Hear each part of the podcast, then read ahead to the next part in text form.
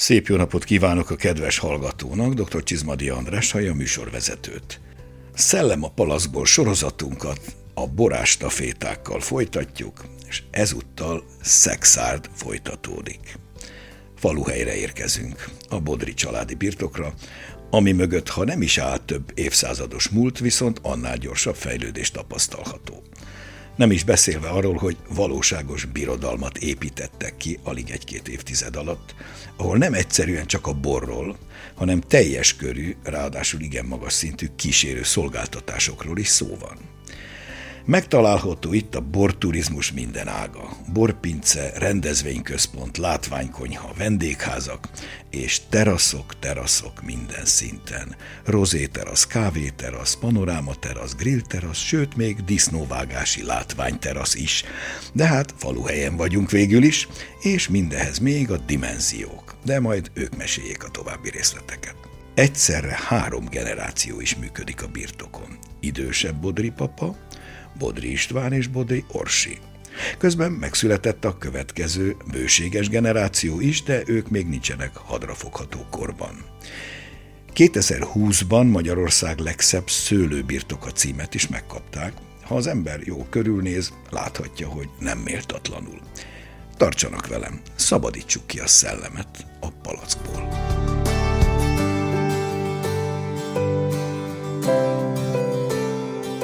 Stafétánkat tehát Bodriéknál folytatjuk. Köszöntöm a stúdióban dr. Bodri Istvánt és Bodri Orsolyát. Köszönjük a lehetőséget. Üdvözöljük a hallgatókat. És a hallgatókat is üdvözöljük. István, hányadik generáció ténylegesen már bor szempontból? Honnan indult a dolog? Visszaemlékező ötödik generáció vagyok én, akire visszaemlékszünk. A családi történelemben úgy gondoljuk, hogy mi nagyon idős család vagyunk, mi ezerszáz éve jöttünk az országba a honfoglalókkal, tehát mi akkor azóta kezdünk szőlőműveléssel, és kezdtünk borkészítéssel foglalkozni. Más pályán indult, nem rögtön a borászatot vetted át. Mikor történt a döntés a váltásra, a végleges váltásra? Gyerekkoromban szőlőben nőttem fel. Mint minden tisztességes szexádi gyerek. Igen, igen. Ott töltöttem a szüneteket, ott töltöttem a, a hétvégéket, és játszva tanultam meg a szőlőt művelni, szőlőt feldolgozni és elvileg bort készíteni.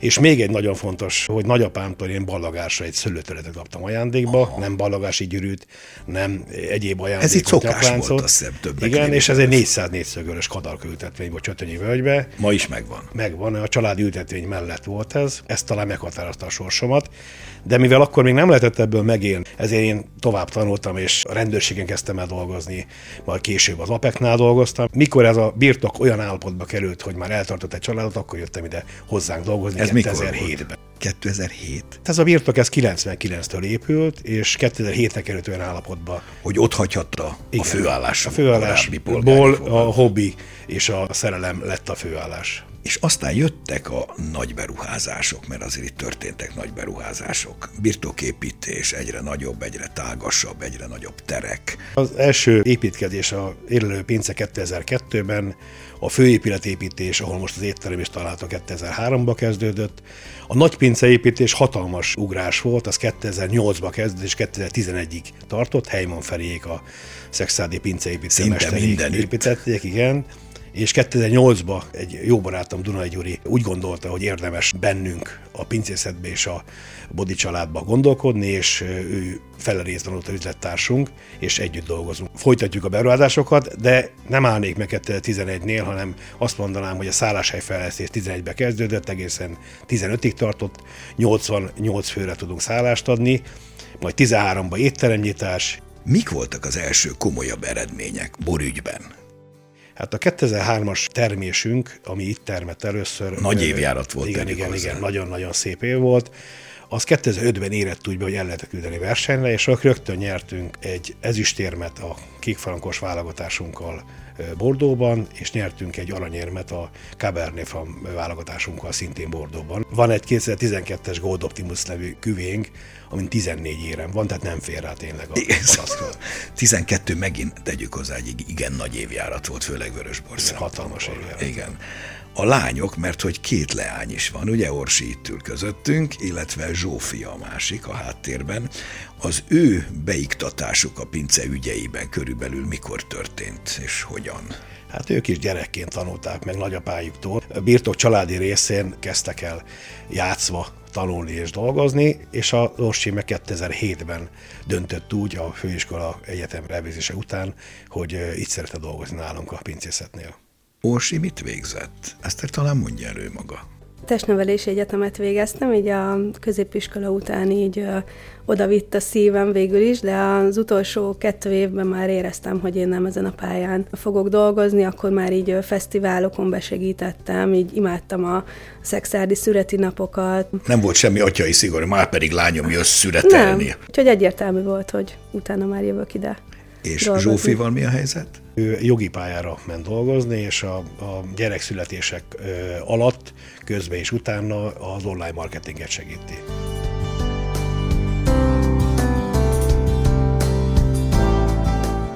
Van itt egy családi jó barátnak is mondható, Tóth Sándor, aki egyébként egy kiváló barista és valóságos kávéművész. Tóth Sanyi jó barátunk az ország egyik legjobb baristája véleményem szerint.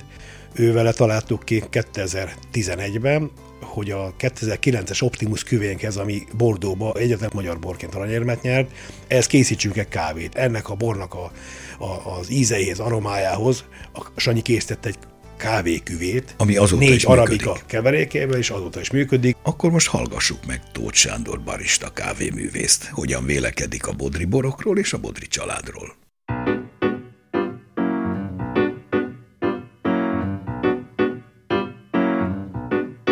Honnan ismeri ön Bodriékat? Hogyan ismerkedtek meg? Istvánt nagyon-nagyon rég ismertem meg, még valamikor a kilencvenes évek közepe, akkor még szolgálatot teljesítő rendőrként, és ugye mellette működtettek egy kis bortanyát, a Bodri bortanyát, ahol viszonylag gyakran megfordultam. Akkor még inkább egy ilyen felületes ismerettség volt. Tehát múlt az idő, ugye én a gasztronómiában dolgozom, azon belül egy kicsit szűkebben a kávé területén, és mivel kétezer-tízben megnyitottam a kávéházát Szekszárdon, ez a helyi borászok nyitott irodájává vált. A borászok egy jó része elkezdett napi rendszerességgel látogatni bennünket. Jó volt egyrészt nekünk a folyamatos visszajelzés, mert hogy mégiscsak tízekkel dolgozunk mindannyian. Másrészt kialakult egy olyan kommunikációs csatorna köztük is, hogy nap mint nap találkoztak kötetlen környezetbe, és aztán így Istvánnal elkezdtünk többet találkozni, többet beszélni, szakmázni. Szép lassan én is betekintést nyertem az ő működésükbe, kikért a véleményemet, vagy bemutatta az adott évjáratot, a vendéglátóipari elképzeléseiket. Szóval így kialakult egy ilyen őszinte, közvetlen, nyílt barátság. Hogyan látja ön a bodri borokat és a pincészet működését? Valami oknál fogva a piac szereti a szélsőségeket, én kevésbé. Hol a barik válik trendé, hol a naturborok, hol a nem tudom én éppen mi. Tehát, hogy, hogy mindig jönnek ilyen néhány éves hullámok, nagyon ortodox irányok. És én azt látom a bodri pincészet működésében, hogy ők igyekeznek ezekből a hullámokból, vagy ezekből a szélsőségekből kimaradni, nagy gondossággal és odafigyeléssel, betartva alapvető szakmai szabályokat, végtelenül tisztelve a természetet, meg a környezetet, azt az adottságot, amivel rendelkeznek, hogy azokból évről évre kiváló vagy vállalható borokat készítsenek, és ami nekem az ő esetükben nagyon kedvemre való, az pont ez a kiszámíthatóság, ez a természetes őszintesség, ami megjelenik. Bármelyik palackot nyitom ki, pontosan azt kapom, mint amit az adott tételtől ugye elvárhatok. Hogyan látja a család együttműködését? Ugye itt generációk dolgoznak együtt. Irigylésre méltó, és jó, jó példa, mert hogy az én vállalkozásom is az, hogy mind a két gyermekem már ott dolgozik, de ahogy az Orsi aktivitása még az unokák, István unokáinak megszületése előtt is, vagy, vagy azt követően is, vagy a Vej Péternek a precíz és tudatos szakmaisága, az így mind,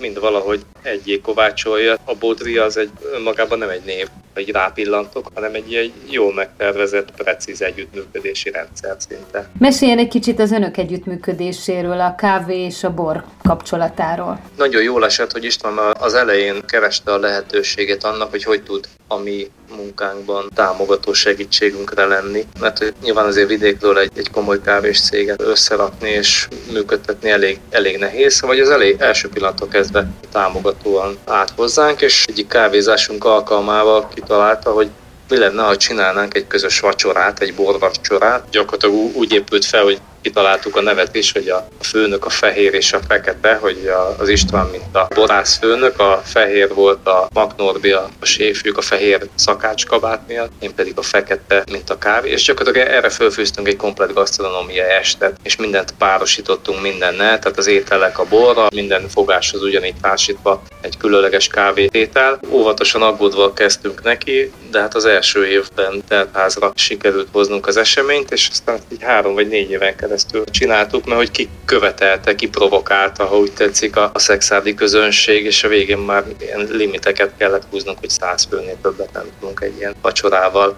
kezdeni, és akkor ez elindított egy egészen más típusú párbeszédet is, hogy oké, okay, akkor hogy lehetne a Bodri pincészetnél az Optimus étteremben még jobb kávét, hogy akkor milyen technológia kell, hogy, hogy akkor nézzünk nekik egy saját kávét, ami mondjuk az ászlófajó borukhoz, a, az Optimushoz jól illeszthető. Talán nyolc évvel ezelőtt raktuk össze az első tételt Istvánéknak. Tavaly volt egy frissítés, mert hogy ugye mi Costa Ricán termelünk is kávét, és így tavaly létrehoztuk a, a, az Optimus kávét, ami egy katúra-katúáj variáns, ami a kosztarikai Lourdesben termelünk. Ilyen formán próbáljuk a magunk módján támogatni az ő fejlődésüket, vagy teljes arculat kialakulásukat. Ön most Costa Ricán van? Igen, igen, jelenleg Costa Ricán pont szüretidő van, és hát ez is nagyon érdekes, hogy pont egy borászatról beszélünk. Végtelen sok hasonlóság van. Egyrészt az, hogy évente nekünk is egy, egy dobásunk van, mint a borászoknak, ugye a betakarítással, és hogy nagyon sokat tudunk meríteni abból a szakmaiságból, amivel a, a helyi borászok vagy a magyar borászok is így ilyen értelemben az Istvánék is dolgoznak, odafigyelve a talaj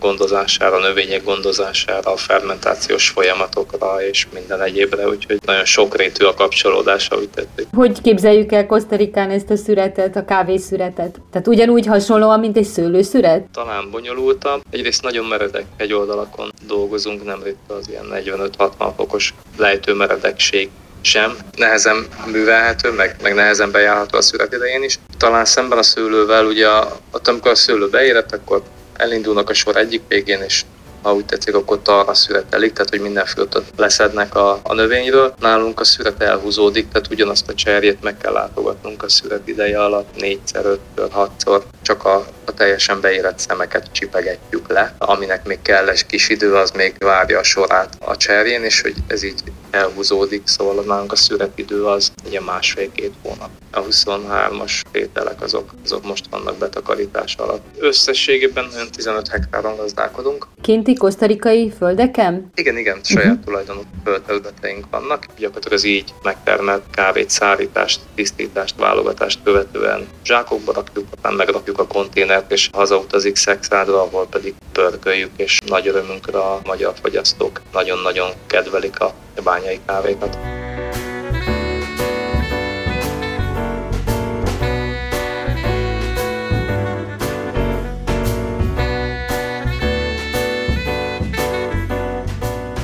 Orsi, könnyen ment az ifjúkori szüretekben való részvétel? Vidám szüretek lehettek ezek annak idején. Igen, nagyon vidám családi szüretek voltak. Gyerekként mi nagyon-nagyon jól éreztük ott magunkat. Ott volt a család apraja, nagyja, nagyszülők, barátok, szülők. Tehát nekünk ez igazából játék volt. Örök emlék marad a születi kakaspörkölt, amit a dédimamám, igen, dédimamám és a nagymamám is Isten ilyen tudott, vagy tud elkészíteni csipetkével, illetve a diósmákos kalács, ami a szüretünk legfinomabb desszertje volt. És nekem így nagyon fontos volt, hogy az én gyerekeim is átéljék ezt a milliót, úgyhogy amikor tehetjük, szervezünk még ilyen családi szüreteket, ahol ott vannak kakaspörköltel. Ugorjunk egy nagyot. Igen. Mikor készült az első Orsi féle bor, és melyik volt az? Az első rozénk ugye a rozi volt, de akkor felmerült egy ö, olyan dolog, hogy mi lenne, ha készítenénk egy kicsit ö, más karakterű rozét, egy kicsit testesebb, egy kicsit schilleresebb, tehát nagyon egy, ö, igen, egy ilyen ö, stílusú rozét, és akkor ez lett az Orsi rozé. Az első évben kékfrankosból készült, aztán egy kékfrankos merló házasítása lett ez az Orsi bor, főként így a pincészetnél elérhető. Azóta is ez a páros? Ö, azóta is, azóta is, igen, igen, igen. Annyi a változás, hogy az utóbbi években már a férjem Urbán Péter készíti ezt az Orsi rozét, de ugyanúgy sokak kedvence. Átvette a stafétát. Két, sőt talán három rozé is van a háznál. Ugye az egyik akkor az Orsi, a másik a rozi és a... és a Bodri Kutya-Rozé, ami... Egy, mi a különbség röviden? Az összeállítás? Összeállítás a különbség. Tehát más fajtákból készül.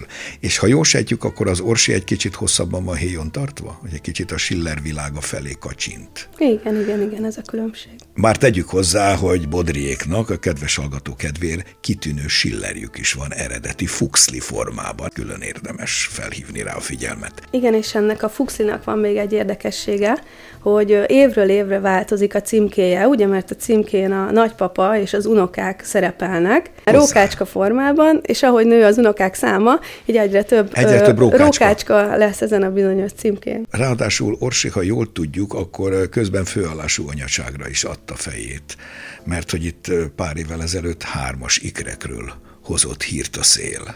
Sőt, újabban, mintha még egy, még egy is megszületett volna.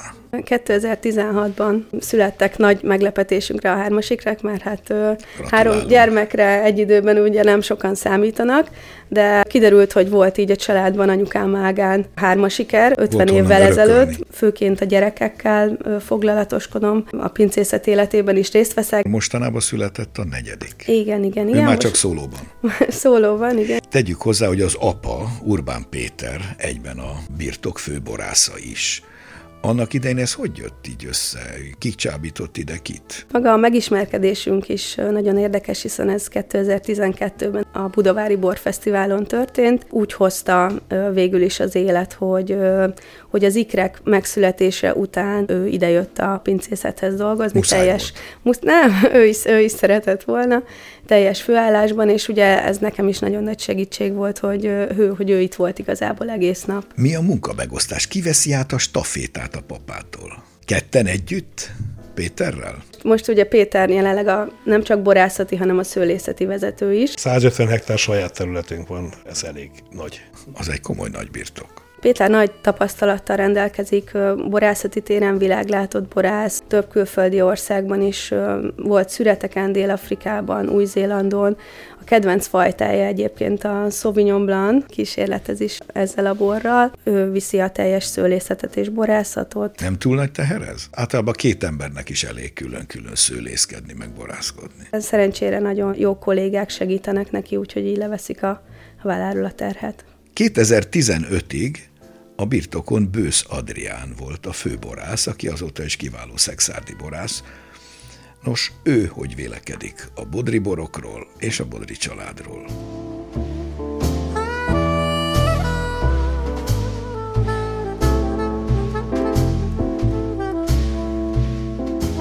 Láttam előtt azt a területet, amik, ahol ők dolgoztak, meg ahol az István így négy nappal átéve dolgozott, tehát egy gyönyörű szép birtokot teremtett, nagyon jó hangulatú évek voltak, amikor náluk voltam.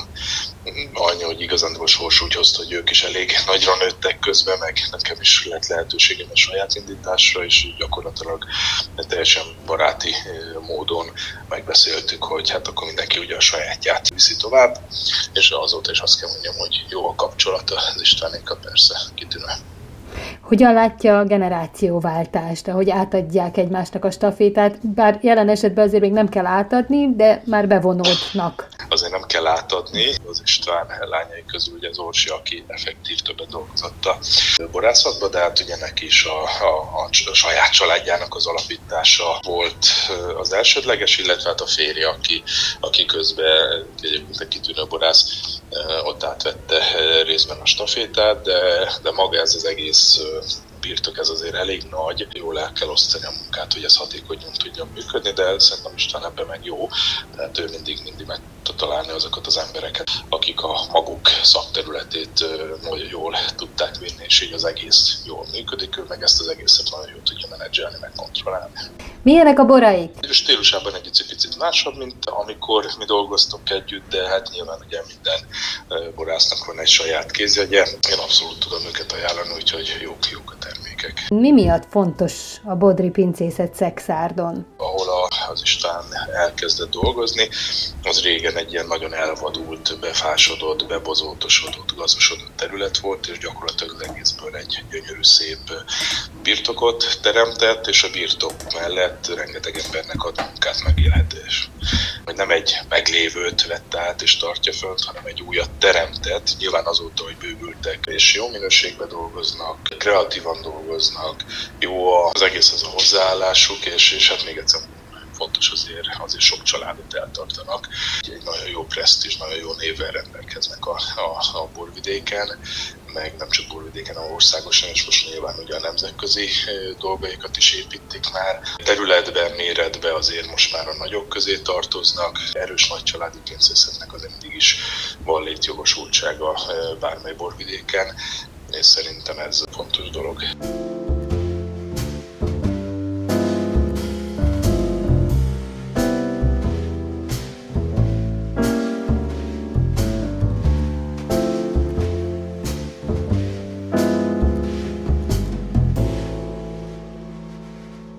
A bodri birtok választéka meglehetősen nagy, sőt mondhatnánk óriási.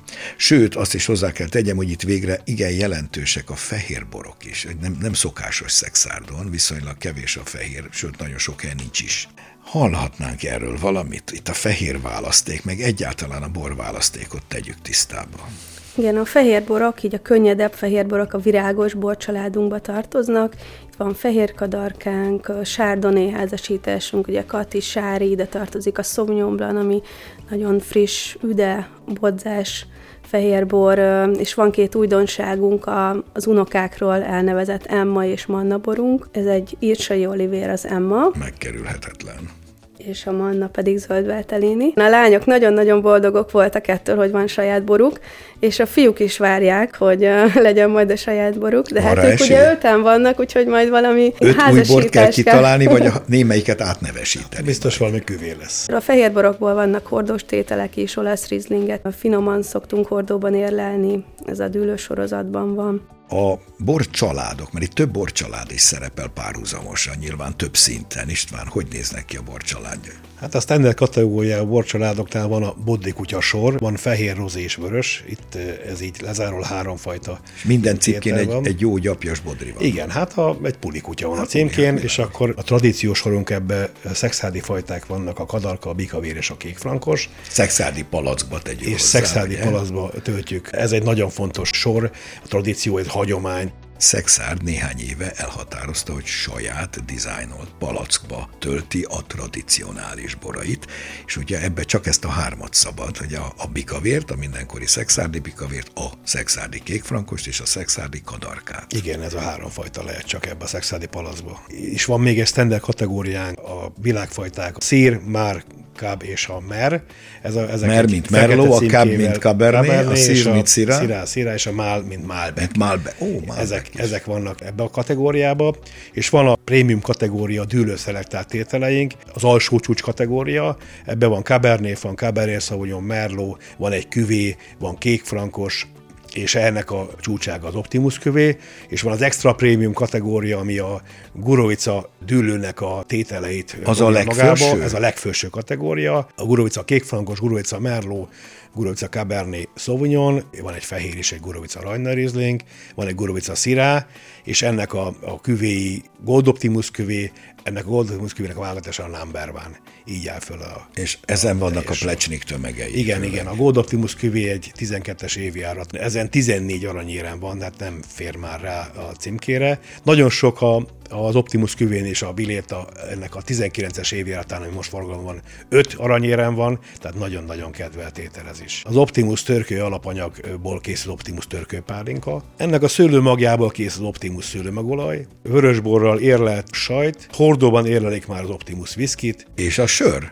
És még a csokoládét sem adjuk ki, ami az Optimus küvéhez készült. Igen sok lábon áll a birtok. Szinte minden szolgáltatást nyújt a Bodri birtok. Céges rendezvények, nagyon sok esküvő van. A sport nagyon fontos szerepet tölt be a birtokon, ugye nekem az első diplomám a Testnevelési Egyetemhez köthető, ezért ugye a szívem csücske a sport. Futóversenyünk van minden évben, illetve van egy Bodri kör, ez egy instant túraútvonal, ami bármikor teljesíthető, van négy táv, a nyolc kilométertől a nyolcvankilenc kilométerig futva, túrázva is teljesíthető. Biciklivel, bármivel. Bárhogy lovon. Teljesíthető, akár lovon is. Itt nagyon-nagyon szépen körbe lehet járni a szekszárdi borvidéket. Hova lehet még tovább fejlődni? A kalandparkkal lehet még talán egy nagyon-nagyon nagy dobást csinálni. Lehetne, de... Terve van véve? Nincs még rá pályázat. Ha lesz, akkor valószínűleg meggondoljuk, hogy építünk-e. Még nincsen, de mégiscsak van. Van egy szarvasgombültetényünk, és annak vannak túrái.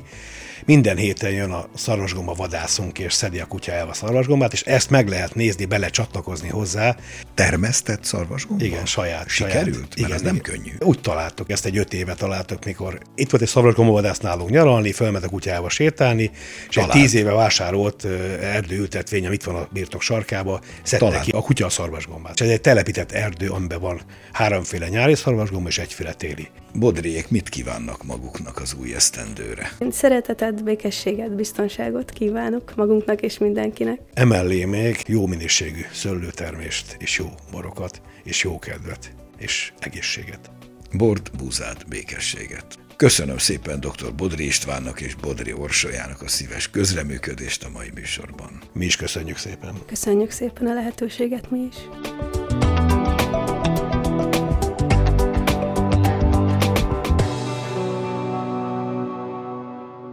És most hallgassuk meg, mi újság a borok világában.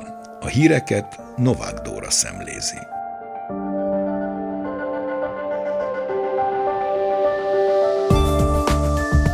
Kőhídgyarmati borászok és szőlős gazdák kérték Szent Vince áldását január huszonegyedikén az eljövendő termésre.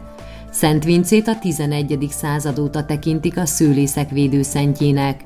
Vince napján a gazdák kimennek a pappal a hegyre, aki az ültetvényeket a négy égtáj felé megszenteli, a gazdák lemetszenek egy pár vesszőt, beviszik a meleg szobába, vízbe teszik, és a rügyek alapján jósolják meg az őszi termés mennyiségét. A tavaly novemberben a Szépművészeti Múzeumban megrendezett nagy sikerű Vince gála bebizonyította, hogy a művészet és a bor verhetetlen párost alkot.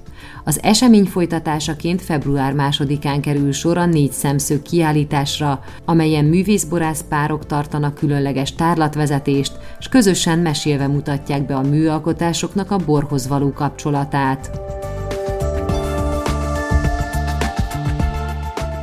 Évérték előtt tartott Léglió Tóth a Hegyközségek Nemzeti Tanácsának elnöke. Hangsúlyozta, a támogatásoknak köszönhetően a magyar borászatok olyan technológiai fejlesztéseket valósíthattak meg, amelyekkel az olyan nehezebb évjáratokban is, mint amilyen a kétezer-huszonkettes, kiváló minőségű magyar borok kerülhetnek a fogyasztók asztalára.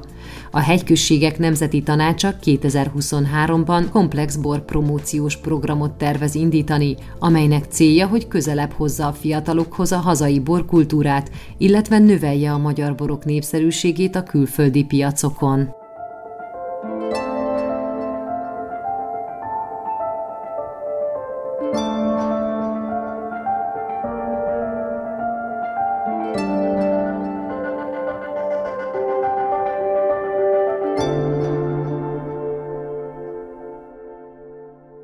Mai műsorunk véget ért. A hangmester Bolgár Jonatán nevében is megköszönöm figyelmüket. Szép napot, jó borokat, még jobb bodri borokat kívánok. doktor Csizmadi Andrást hallották.